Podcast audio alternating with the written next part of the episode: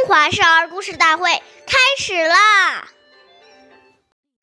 岁月易流逝，故事永流传。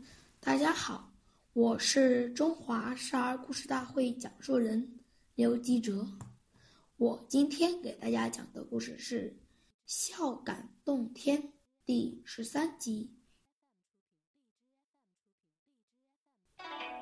湖北有个城市叫孝感。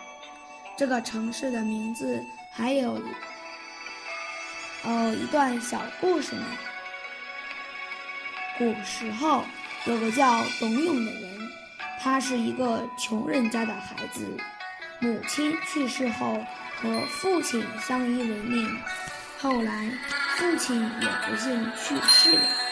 由于家由于家里穷，董永连埋葬父亲的费用也凑不出来。为了埋葬父亲，他只好把自己点押给有钱人当佣工。董永的孝行感动了天上的仙女，她偷偷来到人间，帮助董永还清了债务，还做了他的妻子。后来，人们便把仙女下凡的地方称作了孝感。下面有请故事大会导师王老师为我们解析这段小故事，掌声有请。好，听众朋友，大家好，我是王老师。下面我们把这个故事给大家进行一个解读。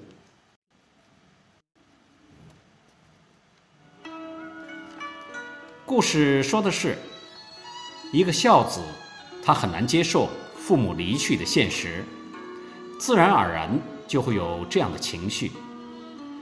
当想到父母一把屎一把尿，用尽心力，累到耳聋眼花，牙也掉了，腿疼腰弯，行动不便，一生辛苦的把我们培育成人；想到父母待我们之慈恩之心，而自己尚未报父母之感恩于万一。